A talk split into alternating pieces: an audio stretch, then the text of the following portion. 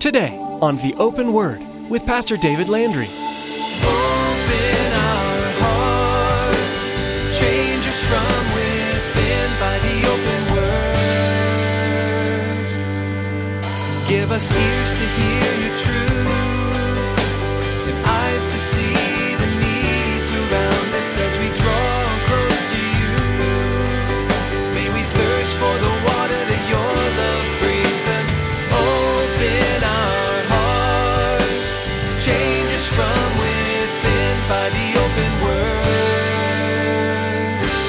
John warns Gaius, man, don't be like Diotrephes. Don't let him suck you into his evil ways by trying to match evil for evil. And how easy that is sometimes in, in our flesh. We see somebody doing something wrong, we're going to do something wrong against them. I'll fix them. I'll, I'll, I'll go say something about them. I'll, I'll post some really bad stuff on social media about them, and that'll tear them up. We're so quick to do that. There are many times in life where we let the evil acts of others suck us into acting like them. I see this every day in my children, one child pinching another because the first took their toy. In Pastor David's message today, we are encouraged not to repay evil with evil. In 3 John, we read, He who does good is of God, but he who does evil has not seen God. If you are not walking in the truth, can you say that you are of God? No. A life that is truly changed by God lives a life of glory for God, not evil. Now here's Pastor David in the book of 3 John as he continues his message encourage, to condemn, to commend.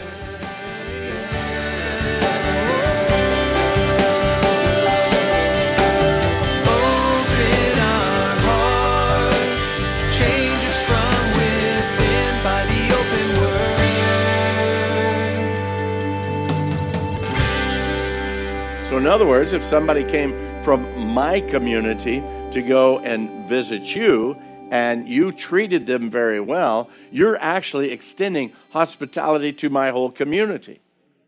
And then now my community is going to be friendly with your community.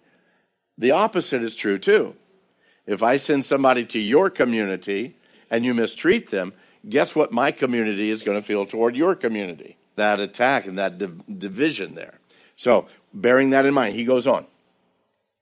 It was to the stranger's own community that they were obliged to sing the praises of their hosts if they treated them well. And that's why John even writes here, hey, when they got back, man, they sang your praises. They declared, you know, these things to the church. Again, just a Middle Eastern custom. Said that they would sing the praises of the host if they had been treated well, and to which they would report adversely if they had not been welcomed properly. And we're going to look at that in a moment.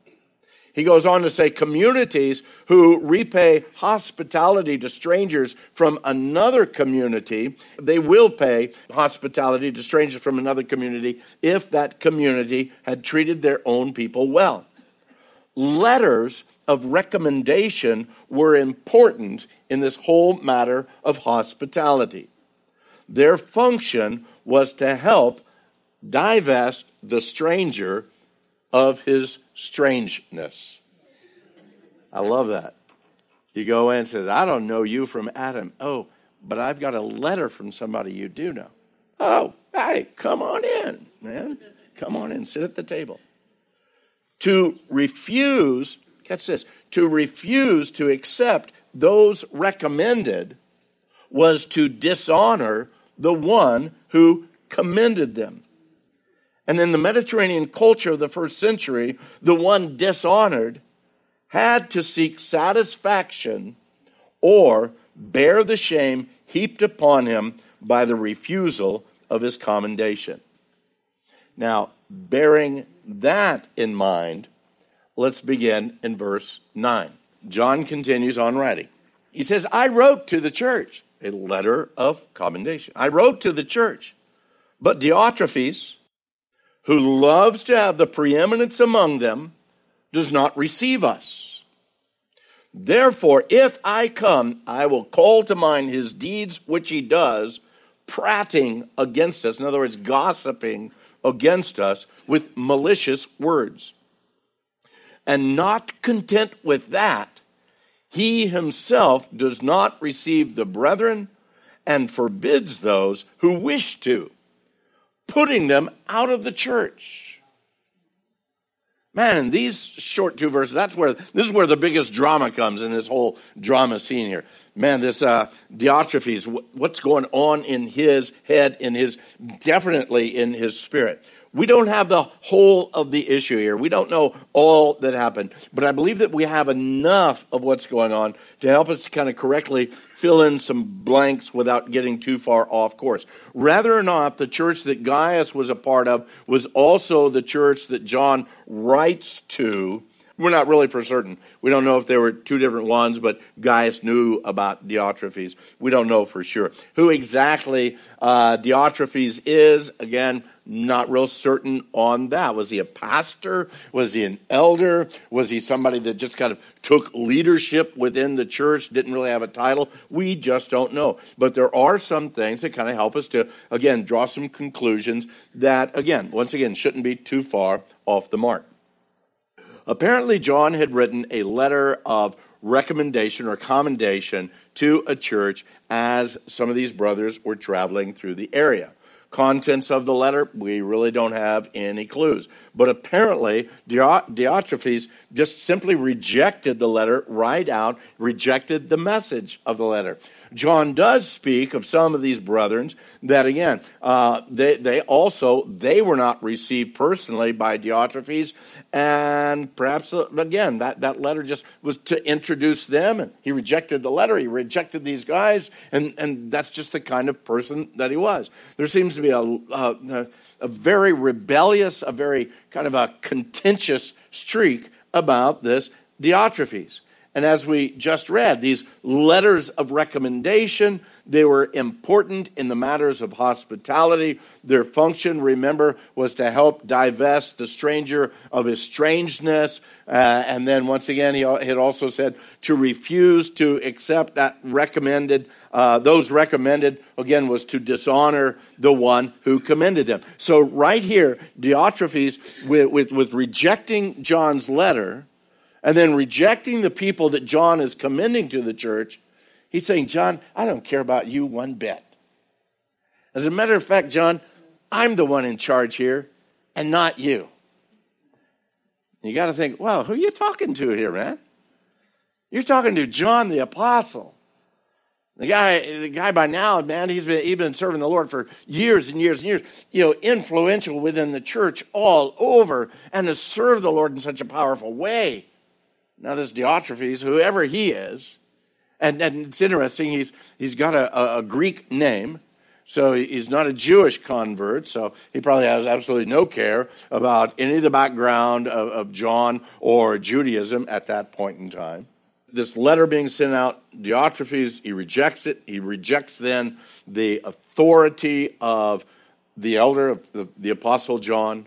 Whatever Diotrephes' position was there at the church, he had definitely, as John writes, he had definitely put himself to have a place of preeminence among everyone. He thought himself was something, okay?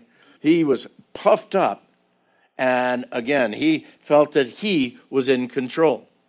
Maybe he was the leader of a church there, but then, even at that, to cause that division from the Apostle John, from the Mediterranean culture, from everything that's going on there. Man, this guy just had a major, major pride issue going on, rejecting the letter, rejecting the apostle, rejecting these visiting brothers. Little doubt, but that Diotrephes, in whatever kind of personality traits he had, he had undoubtedly coerced some of the others within that church to allow him to be able to have that kind of authority. Guys, you just don't walk in and say, hey, I'm in charge here, unless you've got a really bunch of lame people that, that don't care about anything. Somehow he came in, whether it be his personality style or whatever it is, and he set himself up as this authority. And now he's the one that's stopping the letter, stopping the apostle, stopping these brothers from coming in. Others within the church would either have to accept his ego driven personality Uh, they would have had to have submitted, no doubt. This isn't the first time his pride and his ego rose up in the thing. They, they would have had to been submitted to that. Otherwise, he, he wouldn't have been able to have that kind of authority continually. So people were letting him be abusive in that way, and they continued under that authority. Guys, that is such a horrible, horrible position for a church to get into. Abusive leadership should never be tolerated, ever. And again, whether it be in the first century or the 21st century, should never, ever be tolerated. In the rejection of the letter, in his rejection of the apostle, in his rejection of these visiting brothers, Diotrephes places himself above all of them, looking for his own glorification, putting himself in that position of authority. And we also read again that, that gossiping with these malicious words, undoubtedly trying to build his case with, the, uh, again, this, this already way too submissive church body way too submissive church body. His attitude uh, is, is already caused a, a, spirit of separation, this spirit of, of division from the rest of the body of Christ. I hate seeing churches that are on an island in and of themselves. And they neither care nor do they reach out to other fellowships within the area. Are we, are we different in, in areas of, of, of structure? Yes. Are there areas of doctrine we may differ in? Certainly. Is our worship perchance different, maybe peculiar for them or they're peculiar for us? Certainly. But you know what? If the message of that church is that salvation is through faith in Christ and in Christ alone through no other thing but again through the work of Jesus Christ. Man, we can look at them as a brother and a sister in Christ. And we don't separate out and says it's just us four and no more. Because again, we are part of the great body of Christ. I have many brothers in ministry here in this city. And again, I'm encouraged by them. Uh, we chide each other for the way that we do ministry in a friendly and in a loving way, kind of uh, back and forth, because, again, because of our love for each other, our, our, our encouragement to one another. There's good brothers, there's good ministries in this town. I don't think that Diotrephes was the kind of guy that would be involved with other fellowships. He is in and of himself and again, that, that division, that separation from the rest of the body of Christ. And that's why John tells Gaius here that, you know what, I'm going to take care of that situation personally. When I get there, I'm going to take care of this. Look what he says, verse 10. Therefore, if I come, I'm going to call to mind his deeds which he does, prating against us with malicious words. And not content with that, he himself does not receive the brethren and forbids those who wish to, putting them out of the church. Can you imagine when John gets to town and say Diotrephes is the pastor of this church?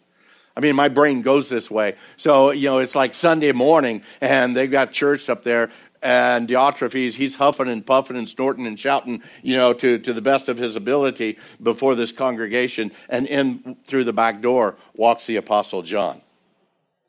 I think suddenly a lot of air is going to be drifting out of Diotrephes. When suddenly the Apostle John comes in, and pro- who's that? Ooh, that's the Apostle John. You're kidding. What's he doing here? And suddenly it would probably get around the congregation pretty quick. The Apostle John has come. I want to speak to the congregation for a moment. And suddenly all the color goes out of Diotrephes.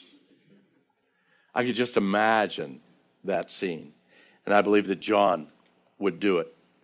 John warns Gaius, man, don't be like Diotrephes. Don't let him suck you into his evil ways by trying to match evil for evil. And how easy that is sometimes in, in our flesh. We see somebody doing something wrong, we're going to do something wrong against them. I'll fix them. I'll, I'll, I'll go say something about them. I'll, I'll post some really bad stuff on social media about them, and that'll tear them up. We're so quick to do that.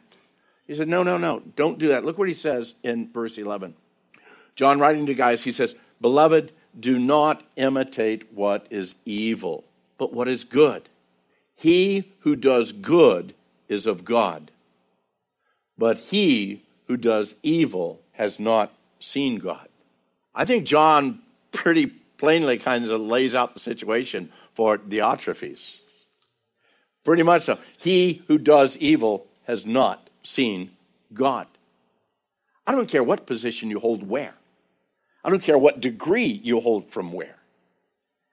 If you're not walking in the truth, can you really say that you are of God? No, I don't believe so. And we see over and over. I mean, that, that's, that seems to be the theme of these letters of John, from First John now all the way to Third John. This whole idea what does it look like? What is that, again, that call of true Christianity? Is it because you signed your name on, on, a, on a paper someplace or you joined a particular church or organization?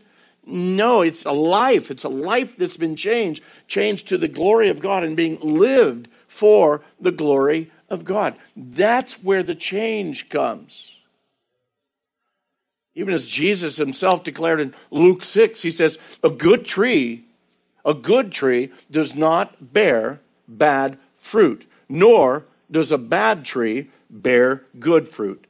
For every tree is known by its own fruit. For men do not gather figs from thorns, nor do they gather grapes from a bramble bush. A good man out of the good treasure of his heart brings forth good. And an evil man out of the evil treasure of his heart brings forth evil.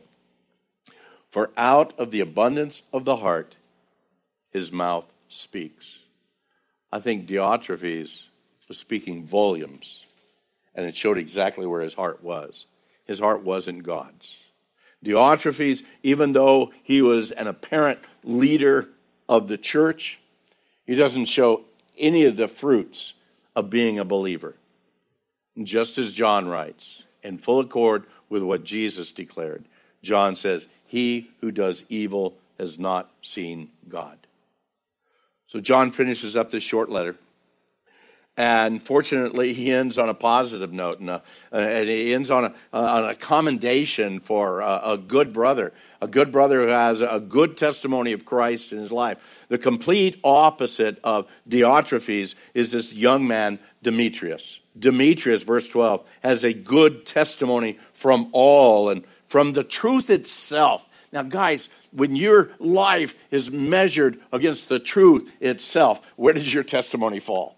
For Demetrius here says, man, he's got a good testimony from everybody and even from the truth itself. And we also bear witness. And guys, you know that our testimony is true. So John knows this Demetrius. And some say that very possibly Demetrius is the one that was the carrier of this letter to Gaius. He said, Man, Gaius, hey, the guy that's standing right there as you're opening this letter, man, he has a good testimony. I just want to let you know I'm commending him to you. He's a good guy. Uh, man, good testimony from all, uh, even from the truth itself. Listen, I'm, I'm giving you my testimony for this young man, and you know, if I give you that testimony, I'm, I'm giving you my true word. We don't know anything else about Demetrius other than what we read right there in that short verse. Again, but apparently the apostle knew him, John knew him.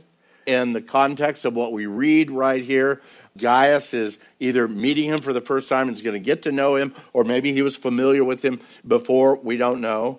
But what I want you to see here is not only that Demetrius has this good testimony from all and from the truth itself, but there is nothing apparently, in this man's life that can be spoken against him.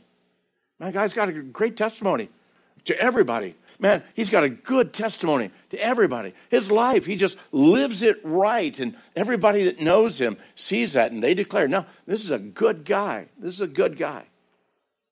But you know what?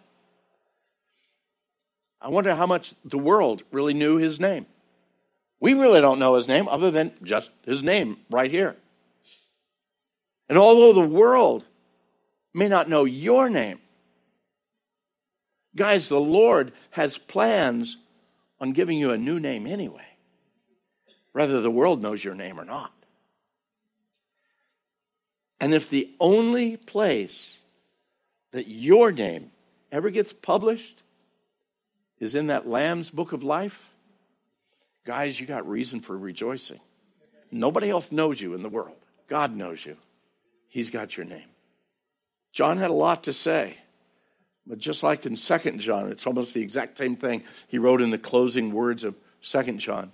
A lot of things he wanted to say, but he didn't want to write it in like a, just a, a text message. Or I, am not going to send you an email on this. No, I, I want to be there personally. I want to talk to you personally. Look what he says there in verse 13. I had many things to write, and I'm sure he did, especially thinking about Diotrephes. I'm sure his man, his pen could have been on fire, but maybe he also knew that maybe I need to back down a notch too. I don't want to. I, I do not wish to write to you with pen and ink, but I hope to see you shortly. We shall speak face to face. I think that probably John was looking forward to that. Yeah, there was going to be an issue with Diotrephes. Yeah, you don't look forward to conflict. I don't care who you are. You don't look forward to conflict. But I believe that John was looking forward to be able to come and spend some time with his friend Gaius. I look forward to that time. I hope to see you shortly. We'll speak face to face. So, peace to you. Oh, by the way, our, our friends greet you also. And would you greet those guys there that, that know me, those friends? Greet them too. You see, there's that relationship that's spilled into those that they know, and they know that they know, and they're friends with it. You know, usually if you have somebody that's really special in your life, somebody that's really close, those other people that you know, they're going to know that relationship. They're going to know, man, that's that's it. That's his best friend, man. That's that's her best friend, man. You see them all the time. They're encouraging. Never heard them speak a word against each other, even though every once in a while one of them will do something stupid. They still love each other. They still care about each other. I mean, I'm just being honest, right? I mean, that's what friendship is. Is you, you love me through my stupidity.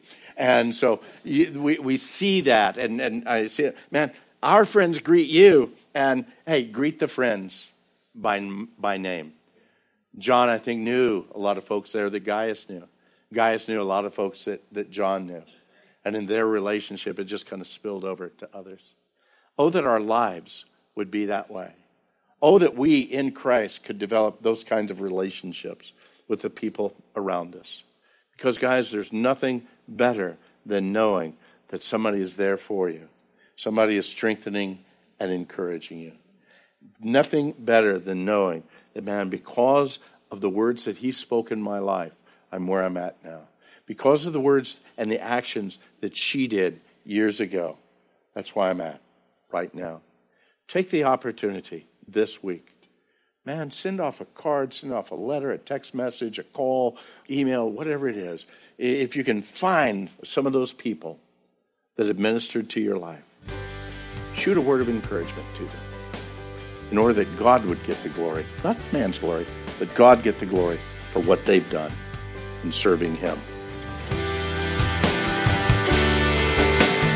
Open our hearts, change us from within by the open word.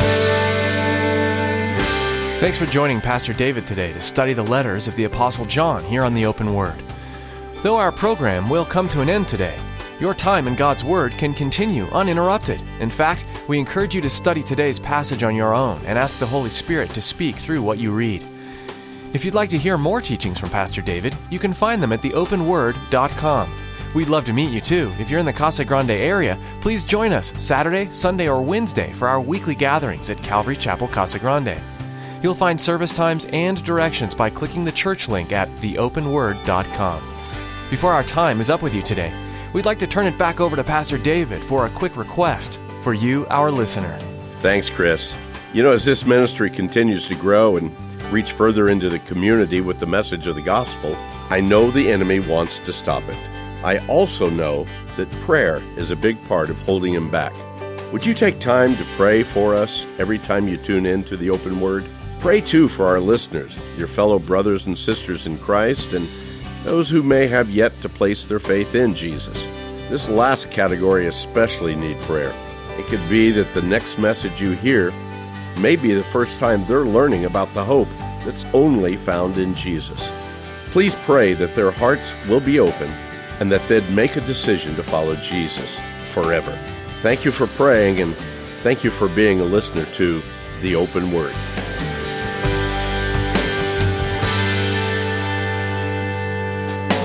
Us more